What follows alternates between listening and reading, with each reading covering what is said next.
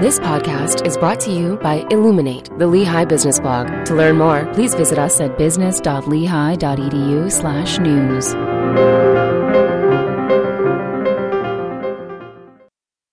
Welcome. I'm Rob Girth, Director of Marketing and Communications for Lehigh University's College of Business. Today is April 27th, 2020, and we're talking with Zach Zacharia about how supply chains are affected by pandemics. Dr. Zacharia is an associate professor of supply chain management and director of the Center for Supply Chain Research at Lehigh University, where he teaches graduate and undergraduate courses in supply chain and operations management and logistics and transportation. Welcome, Zach. Thanks very much, Rob, for uh, inviting me to this podcast. I really appreciate it. And the first question I have is my son's question, and he wants to know if there's going to be a bacon shortage in the coming weeks. Let's talk about how the food supply chain actually works. And let me first be clear that the US food supply chain is a well designed, well managed supply chain where we know what the demand is going to be and we create a supply chain that's focused on efficiency. However, the last week or so, there has been another uh, Tyson plant that has shut down. And right now, uh, the, the last plant that shut down is serves more than 5% of the food, uh, meat packing uh, plants in the US. So there is a chance, there is a risk that there could be a shortage uh, in bacon in the next few weeks. And I guess meat in general, right? Absolutely, absolutely. There's definitely. And my wife's question is uh, has to come in because I always talk to my family before I do these things. My wife's question is about toilet paper. Like, why is there a lack of toilet paper? Is that a supply chain problem? Well, I, I, think it's actually related to two things. One is is that first of all, it's a hoarding problem. You get people panicking and going and buying product, in this case, toilet paper. And when the demand spikes, you're going to run out of availability. That's that's always there. One of the things that uh, we need to consider when we took, take a look at the toilet paper supply chain is really that the uh, companies that make toilet paper serve two large customers. One uh, set of customers are the industrial customers, and the other set is the consumer uh, set of customers. In the consumer market, um, they are pretty well aware of the kind of things they need to make, and it's different than what the industrial market is. And that's about a 50 50 split. So when you have a, a lack of, of toilet paper, you've got demand that is unpredictable. And toilet paper by itself, let's be clear, it's very bulky. It takes up a lot of space. And it's a low margin item. So if you're a grocery store, you're not going to store a lot of extra toilet paper because demand is relatively constant. Actually, this brings this basic idea that in supply chain, we try and focus on reducing um, inventory to be efficient. But there is a thing called the bullwhip effect. So, bullwhip effect, by definition, is the increasing variability of demand as one moves away from the point of, of change, as one moves upstream. So, let's say you've got a consumer and the consumer increases their demand by 10%. The retailer, seeing that increase in demand, is going to order an additional 10%. Then the wholesaler, who they order from, seeing that increase in demand, will order an additional 10%. Then the manufacturer, and eventually this goes to the raw material supplier. So this demand, which started off as a 10% increase, could potentially become 40%. And that's a huge difference in demand. So um, what is key about the bullwhip effect is, is that this effect has been seen to happen whenever there's distorted information, when there's order batching, when there's overreactions, or when there's hoarding. And so the bullwhip effect really happens when people don't share information. So in, when you look at this example of toilet paper, the question is, is that could we have predicted that kind of demand? Could we have um, understood and been prepared for it? Well, you couldn't have because people were hoarding and people were overreacting to that perceived lack. And it takes a while for a supply chain to be flexible, to change, because to add flexibility, it's going to add costs. So the question then is, is that, you know, when are you going to have enough toilet paper in every grocery store? Well, when the supply chain has retooled to produce more toilet paper for the consumer market. And by the way, this goes also in the food supply chain. Remember, Americans are used to eating about 50% outside the house, be it restaurants, be it in you know school lunches, uh, cafeterias. And when you've taken the demand out of that area, it takes a while for the supply chain to retool because obviously what you are going to sell to a restaurant is different than what you're going to sell to an uh, to an average consumer in terms of packaging, in terms of the marketing that goes with it. So I think any of these kinds of issues and relate to supply chain really has to go to this idea that you design a supply chain to be efficient, to keep keep it low cost, and therefore when you make a change, it's going to add a lot of additional cost in the system. And a grocery store doesn't make much money on toilet paper. It's a low margin item and it's a big bulky item. So you're not going to keep a lot of it. You'd much rather have more pasta or bread that people are going to buy and have a little bit more margin and take a lot less space. Now, I kind of jumped in the middle of the whole conversation, so let me give you a chance to do a basic definition of what a supply chain is. Because supply chain, they're, they're kind of using it on the news like as this one thing is the supply chain is broken, but it's not really a one thing. It's it's many. There are many, many, many supply chains. Is that right? Absolutely. So, a supply chain, by definition, you're simply looking at a group of companies that work together to serve a particular consumer for example, if you want to look at this idea of the, of the toilet paper supply chain, you've got Georgia Pacific that is actually processing pulp from another company that actually will cut down the trees. They actually make paper. Well, they take that paper and then they give it to, you know, they ship truckloads of that paper. They give it to somebody who takes that paper and processes it into smaller rolls that actually fits the toilet paper. Then you could potentially go to a distributor um, a wholesaler, and then finally goes to a retail store. So a supply chain by itself is a group of companies that have you know one product all the way through. But it's a bit of a misnomer because most retailers will have multiple supply chains for even toilet paper. They just might not just get you know it's going to be Kimberly Clark or Procter and Gamble. I mean, there's a number of different companies that could serve with that particular product, and each one of them has its own supply chain. I've heard you say you can't build 99% of a car as far as talking about supply chains. Well, the reason I, I say that is, is that, um, you know, this is the idea that sometimes you have a single part. You know, if you're missing the cable that connects the brake pedal to the brake pads, you're not going to sell the car. It doesn't matter that you've got everything else built. You, without that one part, you can't finish the car.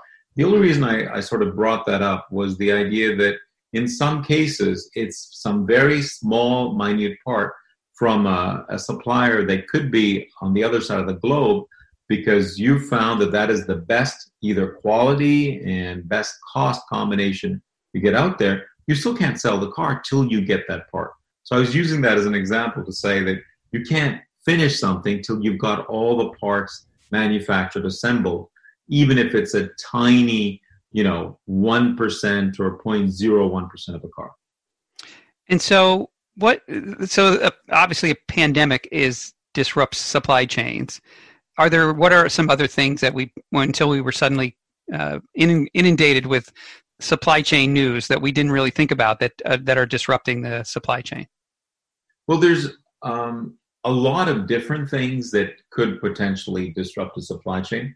But the top seven sort of supply chain disruptions that, as a supply chain uh, professional, you're going to actually plan for. Uh, the top seven the last 10 years, in order of, of uh, priority, the most disruptive is something related to unplanned information technology or telecommunication problems. That is the number one reason you could have a disruption. That information didn't get across. Second is adverse weather. You know, um, for example, it could be just as simple as a, storm to something as severe as a hurricane. But weather issues can affect the delivery of the product uh, to its final destination. There's something wrong with the transportation network that's bringing the product. You know, for example, a port strike or actual, you know, um, problems in the infrastructure and getting that product through. if the third party, uh, the 3PL, as you were, the company that actually transports the product, has a problem, if you don't have the right kind of people uh, available to be able to work in your supply chain, that's number five.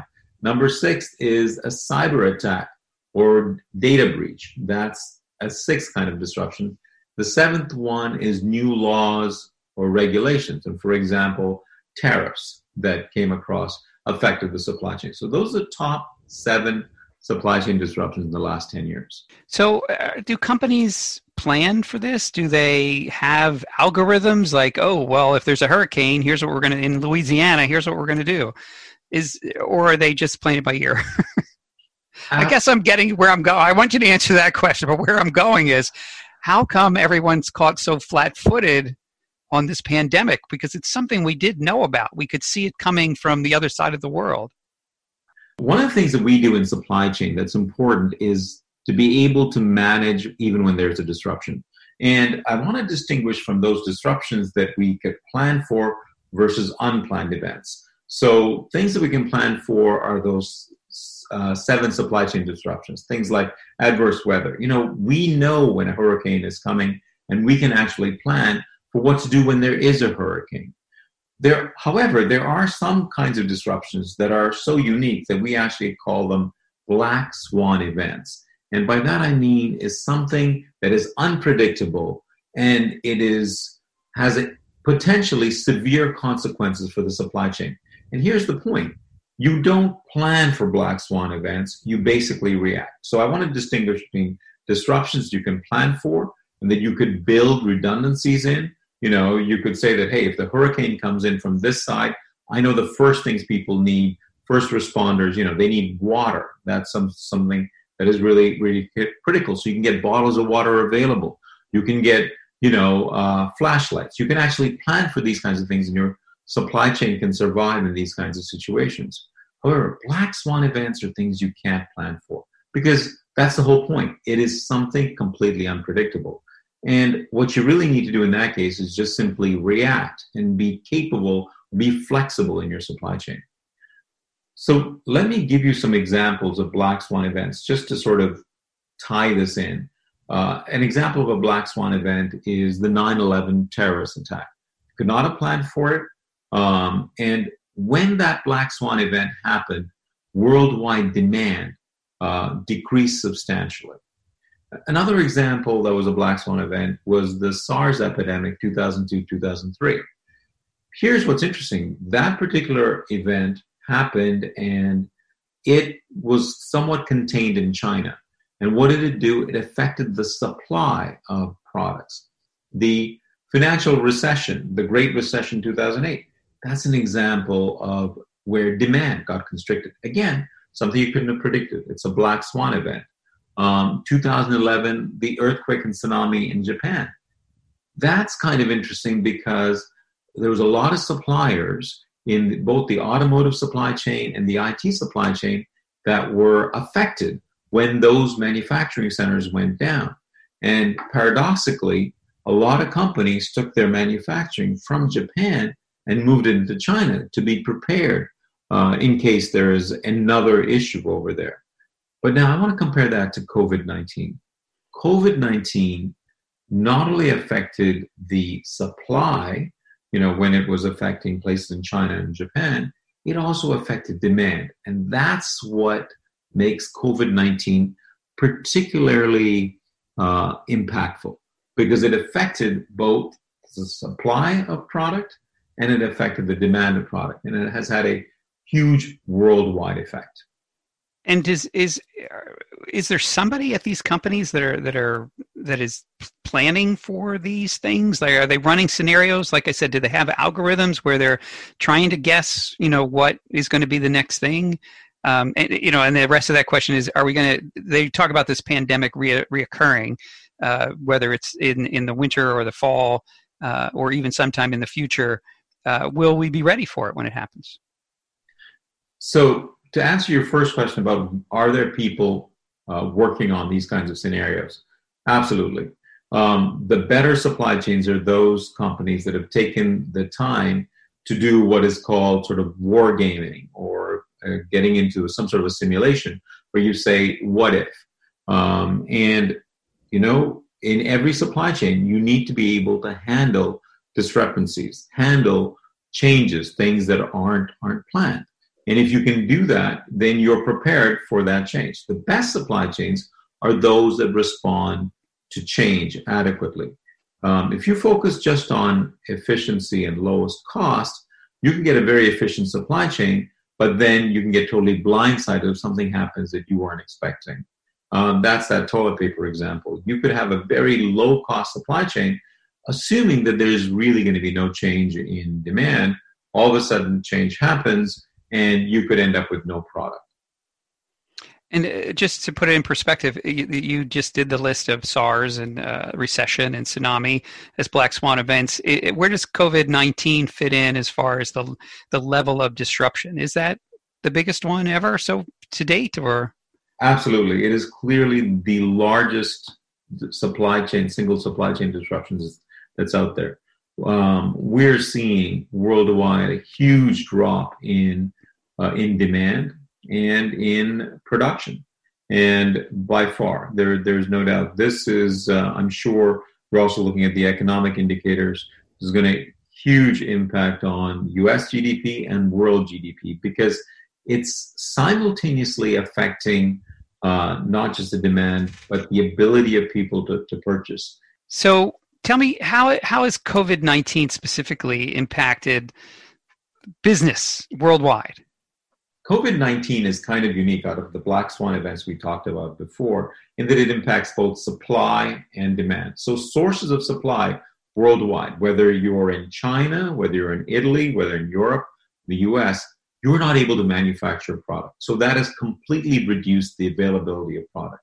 Second is it's also reduced demand. So, China, which was a major production source, and you know, to be clear, let's when you the original SARS virus in 2003, China made up about four percent of world GDP, but now in 2019, the latest time we had data, it made up 19.7 percent of world GDP. 20 percent. That's a huge impact. So when you constrain the production in China, then you're not able to produce for the world. The other thing that people forget is that China is also a large consumer pro- uh, market. It actually consumes uh, demand. It, it, takes product away from the U.S. We're not able to sell to them. So when it's a production source and a consumer uh, market, you've got a constraint on both sides. The other part of that is is that if employees are unable to work and manufacture products, they are not getting wages to buy more product. And you've got to take a look at the US situation. Consumer spending comprises 70% of the US GDP. So if the consumer is now staying at home and not spending, not buying stuff, then the US GDP really falters. The flip side, or another very important ancillary component of that, is that 70% of the US GDP is services. And services are unique in compared to production or product manufacturing in that for services to actually get um, actualized, you need to have the involvement of a customer. So you can't have a uh, you know provide haircuts without the customer actually being there. You can't provide food in a restaurant without the customer. You can't you know have a plane flying without the passenger. So when you have services, you need people's direct involvement. And so that is a double whammy that COVID 19 is affecting the supply side and the demand side. And we in the US feel it even more because so much of our GDP is based on consumer spending and on services. And do you have any examples of companies that are that have been handling this disruption in, in any of these supply chains? There are a number of companies that actually have been doing well in this situation.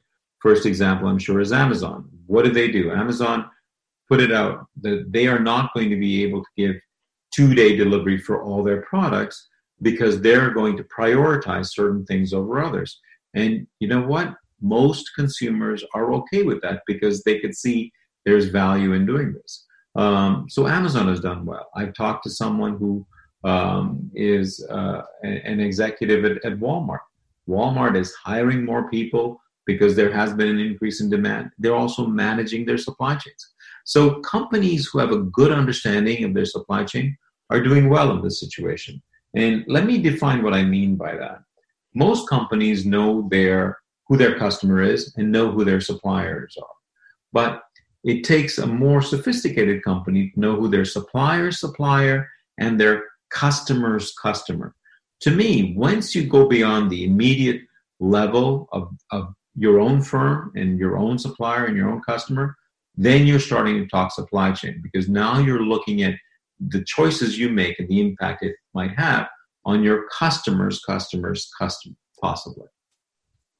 And I guess there's some cost that somebody's figuring out uh, the cost of keeping customers. Absolutely. You know, uh, in fact, there's this idea that sometimes we actually say that, um, you know, some customers cost you too much. It's not worth uh, meeting them. And, and we actually have this idea of firing customers. And invariably, sometimes it's the large customers, because they're so large, they expect all sorts of concessions that by the time you actually look at the cost of servicing that customer, you could see that you're losing money. Um, and so companies all the time make that decision about is this particular customer worth keeping? Because it could be that they might ask for so many special services, you might decide it's not worth keeping them. And and are there companies that do go the opposite side of that? Is there like forget forget the marginal customers, let's stick with our best best customers and service them?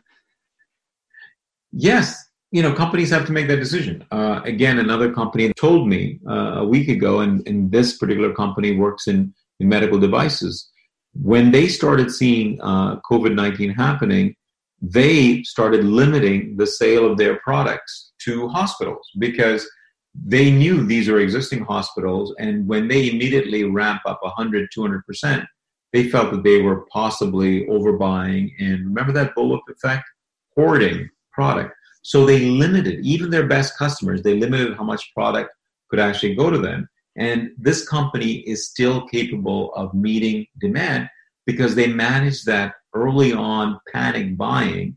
They kept things in line and they're servicing all their customers. Realize supermarkets would have just done that with toilet paper. Absolutely. And, and I'm sure, Rob, you've gone to a grocery store recently. I mean, I, I went to one yesterday and on it, there's a clear sign that said what the limit was, you know, how many gallons of milk you could buy, because they want to make sure it's available for, for everybody. So, yes, you're absolutely right. If you limit it and you get people to make decisions based on the limited amount, then you can actually manage the supply chain. So, the, speaking of managing now, so so right now, companies all across the world are having meetings, Zoom meetings, no doubt, um, that are like, okay, what do we do when this happens again? Um, so, so what kind of strategies are, are companies coming up with? Do you think, in, in you know, from your experience, what what's those? What are those conversations like? So again, I, I had a great board meeting with the uh, companies who are in my Center for Supply Chain um, at, at, Lehigh, and they talk about some of the things that they are trying to do uh, different. Number one, they're actually trying to figure out or get visibility into the supply chain. They are talking not to their immediate, just their immediate suppliers. They're talking to their supplier supplier to ask them, "Are you guys going to be able to handle this? How is your financial situation? Will you be able to make product for us? Can you ride out the storm?" Because one of the key things that uh, supply chain management really relies on is good information sharing. So the number one thing that we sort of have talked about in supply chain is get an idea of what we call end-to-end visibility. That means you might have to go into one, two, three, or four tiers away from your own company. By tier, I mean a supplier, supplier, and so on, to really understand and make sure they're viable. Because there's no point in uh, sourcing some part that you get from your supplier and then they get from their supplier to where somebody three, four tiers away is is now out of business and can can't provide the product your entire supply chain could, could fail. So good companies are talking and sharing information and also telling their suppliers that if you can't get access to credit, can't get access to capital, we will help you because we know that we need you to be viable so that we can continue to make our product. So companies are looking at getting into, you know, understanding who their suppliers are. Um, the other thing that companies are really starting to do, and I think this is really important, is information sharing and transparency. Transparency from managers to employees. You've got to let the employees know what are the steps you're taking to protect them. Uh, another person on my board talked about the fact that they have reconfigured their actual workspace so that they can maintain close to that uh, six foot distance from the workers. Another company said that we make sure that there's no overlap of employees when there's a shift change. Now, this would be unheard of three weeks ago, but they didn't want all the people coming in at the same time and leaving at the same time. They actually put uh, stagger it so that you don't have everybody crowding through the front door and the back door and that kind of stuff. So companies are making changes to um, to sort of handle uh, what has been what the changes have been going on because of the COVID nineteen pandemic. And how long do you think it'll take to get like how every supply chain I'm sure is different, but how long do you think it'll take to to generally to fix the supply chains? And is there like this catch twenty two where you know you had a factory in China where they had to stop manufacturing things, and now you're going to start manufacturing things but all of a sudden people have enough of by the time it all catches up people have enough things so now you have a surplus is is it what's the what's the science involved in that to get things restarted well you know there that again could be that example of that bullwhip effect right mm-hmm. where all of a sudden you have increasing demand and then everyone gets a surplus and you get decreasing demand. And the way to counteract that is by sharing information. You tell them what the demand actually is. But you're absolutely right rob that there's going to be some inertia in the system. You can't start these things in full speed. Um, you know, even though the manufacturing plants have started in China, the steamship lines that actually send the container ships that can get that product, they've taken out significant number of their sailings. They've just idled those ships because you don't have enough demand. So it's going to take a while for those companies to start putting those ships out to pick up those containers. So there is going to be some inertia in this whole process. And the problem is there's going to be a little bit of overshooting. Do you prepare for uh, you know customers to come back into your store? And if those consumers don't come back, what do you do? I mean, let's let's take the oil as an example. I'm sure Rob, you saw that uh, the futures market in oil was for a brief day there trading negative, right? Implying that if you drive to a gas station, they're going to pay you money to take right, right, yeah, to fill up your your gas. But here, look what's happening is is that um, that's what's called a batch production. So if you are pumping oil out of the ground, that makes sense as long as there's demand at a gas station to draw that gasoline out. But as a manufacturing, you know, the oil producer, when they're refining that product, they need to store that somewhere. In fact, the price of very large crude carriers, these are those massive oil tankers, the largest ships on the planet, uh, the lease rates have gone up by almost 200% because uh, companies are now saying, I can at least use it to store oil and wait for the price to come down, and then I'll, you know, drive those ships back. So, getting back to this idea, there is a there is going to be inertia. It's going to take a while for it to go through. You might overshoot, you might overproduce, and then you might, you know, um, and again have some stockouts because you have too much demand. But this is where a good uh, collaborative supply chain can sort of manage that process. And uh, give me uh, your best prediction. Let's say nothing else bad happens in the next two years. I'll give it two years uh, on this level of, of uh, problem as, as covid-19 what how much time will it take to get back to what people think of as normal? People in the united states anyway think of as normal. Excellent question rob. Um, the basic thing is is that i think businesses suffer the most when there's uncertainty if you tell me that there is this kind of um, let's say demand fluctuate, demand variability. Um, you know, if we can't, we have to be six feet apart. We can manage under all of those conditions. It's when we don't know what it's going to be, or should we invest in additional, um, you know, I- items that is going to cost us money, but that way, that's the only way we could serve the public. If you know that forever we're going to have to be six feet apart, then you can change the configuration in your restaurant. It's because you don't know that you don't know when you're going to actually switch. So let me, you, you know, you gave me that two year challenge. I am confident that we will be uh, well capable of coming back to a new normal. Now, I'm not saying we're going to come back to the exact same normal, but I want to give you the example of um, of 9/11. Look what happened with airport security. And I don't know if you're old enough, Rob, but uh, thank you. but yes, I remember where we could actually, you know, go on with a bottle of water. We didn't have to take our computer out of our bag. We didn't have to take our shoes and belts off. We got used to that. And you know what? Uh, passenger travel uh, increased to a much, much larger level than it ever was in 2001. So, my short answer to this is of course, we're going to come back because we're going to figure out how to be, you know, how to handle this. Uh, and the quicker we get into, you know, obviously the big issue right now is vaccination, is testing, contact tracing. These are all issues associated with the science of, of the pandemic.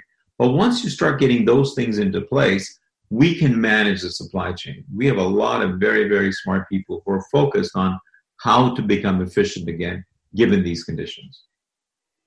And then, are there is there any chance that that companies, international companies that are based in the United States, will bring their manufacturing back to the U.S. just to shorten their supply chain? I think that this particular experience has shown that there is value in handling what we would call extremely volatile demand. Uh, get that served by perhaps a manufacturing site much, much closer to the US or in the US itself. But we're not necessarily going to move 100% of the manufacturing that was done uh, you know, outside the country. And, and this is where that 80 20 rule sort of comes in. 80% of the time, you are willing to wait for the product to take 21 days to go on a boat to draw, you know, go through from Shanghai all the way to Los Angeles. But 20% of the demand, you might fly in because you want to get it here in, you know, 11 hours instead of waiting for the 21 days. In the same sense, the very regular, stable kind of demand you could source internationally. But the highly volatile, the kind of uh, demand that you can't necessarily predict for, you're probably going to source within the country so that you can handle that kind of quick uh, either increase or decrease in demand.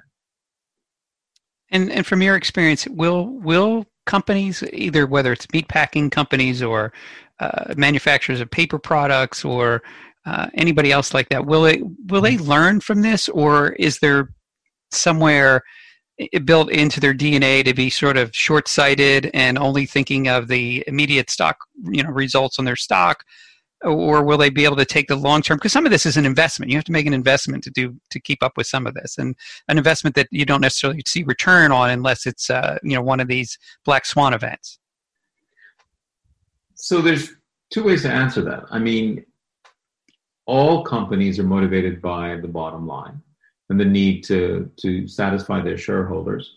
So if there is a way that shows that companies stay profitable by creating redundancies, they're going to do that.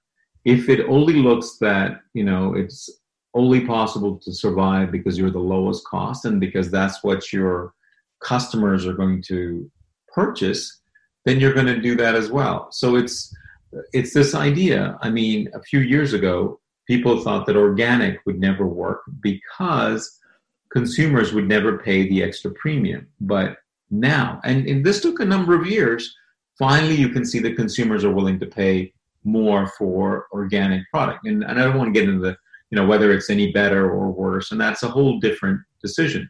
But companies are motivated by the need to show a return uh, on, you know, on, on their investments.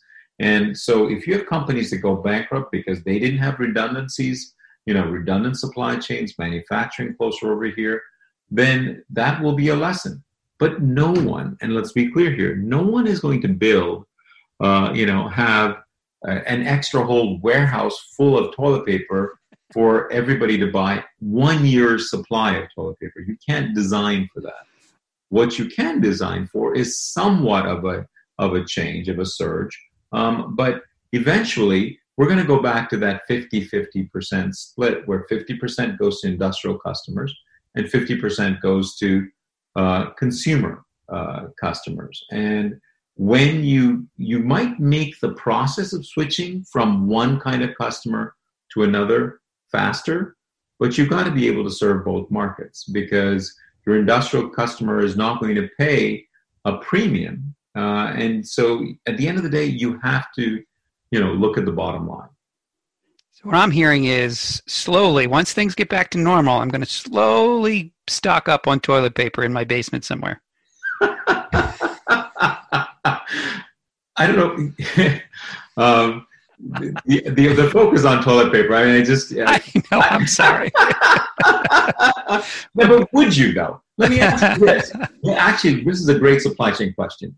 You run your own house, your own inventory system, and let's say you have only a limited amount of space. Now, I'm not saying that you, you know, let's actually make you an apartment dweller. So now you don't have a basement to store a year's supply of toilet paper would you go and buy a year supply and then go put it into a storage bin that you're going to pay extra money over because you don't ever, ever, ever want to be out of toilet paper? So you're saying I'm like a mini Walmart. Absolutely. you, are managing your own inventory. No, I wouldn't do that. Of course, that would be way too expensive for what it'd be worth. For see, but I'm willing to take the risk, I guess, of not running out of toilet paper in that situation. Yeah. Absolutely. And see, managing inventory in a grocery store, managing inventory in your house, it's all about inventory. And we, now, some people do have a year supply of beans, for example, or canned goods and those kinds of things because they always believe that that could be an issue. And some other people do not. You can't say one is any better than the other. But if the economic conditions change, where you can't get access to food, and then you have someone who's you know got a year's worth of whatever, then they might have made the right choice. But the long-term answer is is that supply chains are efficient when they manage costs. And there is no logical reason to have a year supply of something, assuming that demand and you know variability is somewhat constant. We can always handle a 10% up or down. And in fact, that's what good supply chains can actually do. We can handle that kind of uh, of change in, in demand. No one goes for that once in a you know a hundred year flood. You can't design and build for that because you would do then 99 years you've got extra which you have to pay for. That's a perfect place to end it, Zach. Thanks so much. Thank you, Rob. I really appreciate this. Thank you to my guest, Zach Zacharia, as director of the Center for Supply Chain Research at Lehigh. He and the faculty and students at Lehigh Business are generating new ideas for education and future knowledge in the field of supply chain management. This podcast is brought to you by Illuminate, the Lehigh Business blog. To hear more podcasts featuring Lehigh Business thought leaders, please visit us at business.lehigh.edu slash news. If you want to find Zach's Center for Supply Chain Research at Lehigh, you can just search that and you'll find it. Don't forget to follow us on Twitter at Lehigh Business. Thanks for listening, everybody.